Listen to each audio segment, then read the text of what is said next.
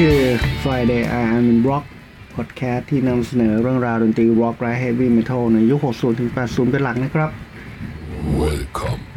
to this podcast.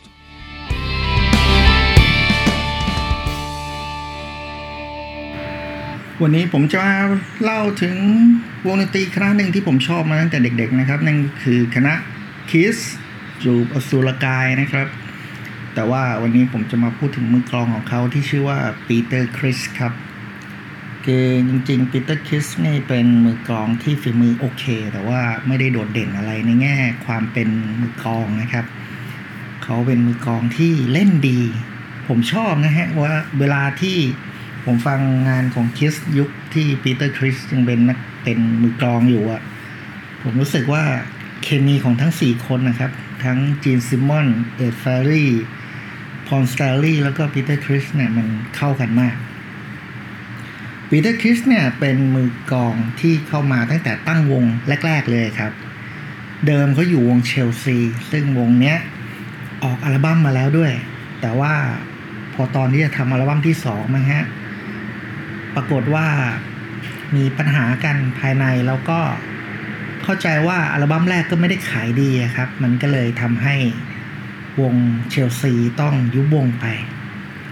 แล้วปีเตอร์คริสเนี่ยเขาก็ไปลงประกาศโฆษณาในนิตยสารดนตรีเนี่ยครับบอกว่านี่คือมือกลองที่กำลังหาวงเล่นจะเล่นแนวซอฟต์หรือแนวฮาร์ดล็อกก็ได้ก็ปรากฏว่าจีนซิมมอนนะครับตอนนั้นเขากำลังตั้งวงกับพอล สแตนลีย์เขาก็ติดต่อโทรศัพท์ไปหาปีเตอร์คริสเขาบอกว่าตอนที่โทรไปหาปีเตอร์คริสเนี่ยปีเตอร์คริสน่าจะกำลังอยู่ในปาร์ตี้หรือไปในผับเทคอะไรสักอย่างอ่ะคือจะมีเสียงดนตรีรบกวนรอบข้างมากเลยแต่ว่าปีเตอร์คริสก็ยกหูโทรศัพท์รับรองแล้วก็มาลองซ้อมกันพอมาซ้อมกับจีนซิมมอนกับพอล สแตนลีย์นะครับเขาบอกว่ามันไม่ใช่แค่ฝีมือตีกลองนะครับเวลาที่ปีเตอร์เขาร้องเพลงเนี่ยเขาร้องเพลงใช้ได้เลยดังนั้นในเวลาที่วงคริสทำอัลบั้มปีเตอร์ก็มีโอกาสได้โชว์เสียงร้องนะครับเพลงดังๆที่ปีเตอร์เป็นคนฝากเสียงร้องไว้ก็คือ Black Diamond Beth แล้วก็ Hard Luck Woman นะครับผมว่าน่าจะเป็นเพลงที่คนฮิตติดหูคนที่รู้จักวง Kiss น่าจะรู้จัก3เพลงที่ผมบอกเพลง Beth เนี่ยเดิมทีมันเป็นเพลงที่ปีเตอร์เขาเขียนไว้ตั้งแต่สมัยวงเชลซีนะครับตอนนั้นใช้ชื่อว่า Beck มาจาก Becky อ่ะครับแต่ว่าพอตอนที่เอามาเสิร์ชมานำเสนอเพื่อนร่วมวงในวง Kiss เนี่ยเขาบอกว่า Beck มันดูไม่ค่อยโอเคอาจจะเพราะว่ามันอาจจะสื่อไปทางชื่อผู้ชายก็ได้นะฮะเขาก็เลยเปลี่ยนเป็น Bethผมชอบนะครับบัลลาดเบธเนี่ยเป็นเพลงดังที่รู้จักแรกๆเลยอ่ะครับแต่ว่าปีเตอร์คริสนะครับต้องออกจากวงเป็นคนแรกสมัยที่คลาสสิกไลน์อัพลุ่งๆเนี่ยคือวงคริสเนี่ยมันดังจริงๆในช่วงปี 1975 หรือ 1976 เนี่ยครับตอนที่ประสบความสำเร็จกับอัลบั้ม Aliveอัลบั้มบันทึกการแสดงสดซึ่งพอไปดูเบื้องหลังจริงๆอ่ะมีการตัดต่อมีการแก้ไขอัดทับอะไรเยอะแยะเลยครับมันไม่ใช่การแสดงสดเพียวๆแต่ว่ามันก็ให้ความรู้สึกแบบแสดงสดนะครับมันแสดงพลังของคิสแล้วมันไปกระแทกใจแฟนเพลงทำให้คิสมีแฟนเพลงเป็นกลุ่มเป็นก้อนแล้วอาจจะเพราะว่าความดังมันส่งเสริมหรืออะไรสักอย่างอ่ะช่วงปี 1975 ถึงปี 1978 เนี่ยวงคิสทำอัลบั้มที่ยอดเยี่ยมออกมาหลายอัลบั้มเลยนะครับก็ไม่หลายหรอกก็ 2-3 อัลบั้ม Rock and Roll Over Destroyer อะไรพวกนี้ครับอัลบั้มพวกนั้นเจ๋งจริงๆนะครับแล้วมันเจ๋งจนกระทั่งพวกเขาก็มีปัญหากันภายในตามภาษาวงดนตรีทั่วไปนะครับคือพวกเขาก็อย่าง Peter Criss กับ Ed Ferry เนี่ยพูดตรงๆก็คือติดเหล้าติดยาครับจนพวกเขาต้องปล่อยอัลบั้มเดี่ยวพร้อมกัน4คนแต่ยังใช้คำว่า Kiss ประทับอยู่บนหน้าปกนะครับแล้วก็ใช้การแต่งหน้าแบบที่อยู่ในวง Kiss นี่แหละเป็นประวัติศาสตร์นะผมว่า ที่สมาชิกวงล็อก1วงเนี่ยครับสมาชิกทุกคนจะออกอัลบั้มเดี่ยวในวันเดียวกันทำหน้าปกเหมือนกันด้วยผมว่าน่าเสียดายอย่างนึงคือความสำเร็จของวง Kiss เนี่ยมันจบลงประมาณปี1979ช่วงที่เขารุ่งเรืองจริงๆแบบฟุ้งเขาเรียกอะไรทั้งครีเอทีฟทั้งสร้างความคิดสร้างสรรค์ไอเดียแล้วก็ความสำเร็จทางการตลาดนะครับมันมีอยู่ช่วงเวลานั้นเท่านั้นนะครับแต่ในช่วงเวลานั้นมันทำให้เขากลายเป็นซูเปอร์สตาร์ที่หากินยาวมาจนถึงทุกวันนี้ปีเตอร์คิสเนี่ยครับมัน The Catman ของเราเนี่ยเขาออกอาการเป็นคนแรกเลยครับคือเขามีปัญหาเรื่องติดเหล้าและยาเสพติดแล้วตอนที่เขาทำอัลบั้ม Dynasty ครับ Dynasty เขาประสบอุบัติเหตุทางรถยนต์ทำให้ในอัลบั้มนั้นน่ะมันต้องให้แอนดอนฟิกมาตีกลองแทนถ้าผมจำไม่ผิด Dynasty ปีเตอร์เนี่ยจะตีกลองแค่เพลงเดียวนะครับคือเพลงที่เขาแต่งมั้งฮะชื่อ Dirty Living ที่เหลือเป็นของฝีมือของแอนตันฟิกหมดเลยเป็นมือกลองรับจ้างนะครับ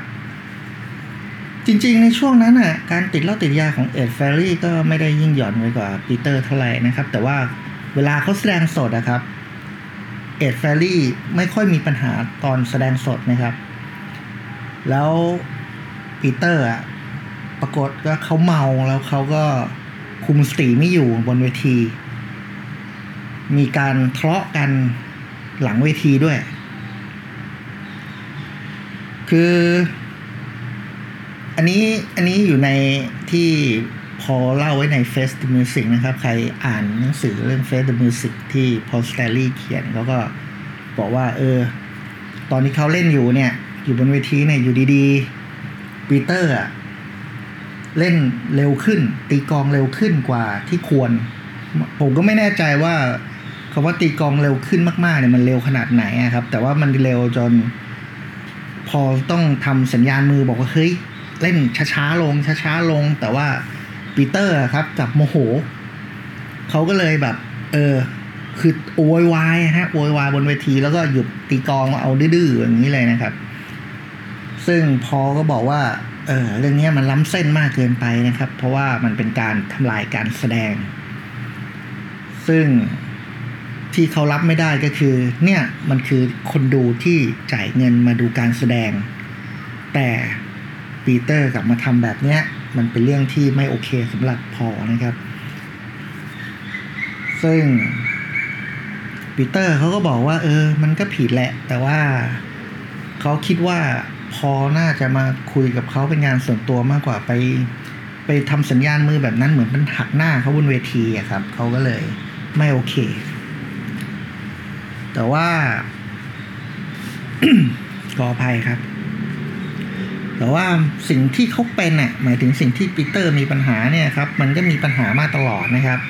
อย่างเช่นบางทีเล่นๆอยู่เขาก็หยุดเล่นถึงแม้ว่าเขาจะกลับมาเล่นต่อแล้วก็มีปัญหาครับคือเล่นไม่ประติดประต่อครับหรือว่าผมไปอ่านมันมีอยู่เรื่องนึงที่เขาตั้งใจโยนไม้กลองครับไม้ตีกลองใส่หัวจีนซิมมอนในช่วงท้ายคอนเสิร์ตทำให้จีนเนี่ยตรงไปจะเตะปีเตอร์ครับแต่ว่าก็อาจจะเคลียร์กันได้บนเวทีแล้วก็พอเขาไปที่ห้องแต่งตัวหลังเวทีเนี่ยปีเตอร์เอาขวดนะครับขวดเหล้าขวดแชมเปญเนี่ยฟาดกับขอบโต๊ะให้มันเป็นแหลมๆเป็นปากฉลามครับคือถ้าจีนเดินเข้าห้องเขาจะเอาไอ้ขวดแตกเนี่ยเสียบเลยแต่ว่าตอนนั้นโชคดีที่ว่าทีมงานเห็นมาก่อนมันก็เลยมาลากตัวปีเตอร์ออกไปอะไรไม่มีปัญหาด้วยเหตุเนี่ยครับเขามีปัญหาตอนแสดงสดแล้วก็มาตรฐานในการตีกลองของเขาตกลงคือมันตกต่ำมากผมว่าน่าจะแย่อยู่นะครับคือว่า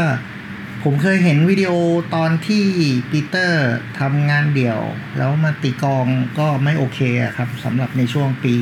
1980กว่าๆเนี่ยตอนนั้นเขาออกจากวงคิสไปแล้วเนี่ยก็เข้าใจว่าช่วงที่เขาอยู่กับวงคิสแล้วมีปัญหาเนี่ยเขาน่าจะมีปัญหาเยอะมาตรฐานการตีน่าจะแย่จริงๆนะครับผมไป ไปอ่านหนังสือที่ปีเตอร์เขาเขียนถึงเล่าเรื่องตัวเองนะครับหนังสือมันชื่อว่า Make Up and Break Up นะครับเขาบอกว่า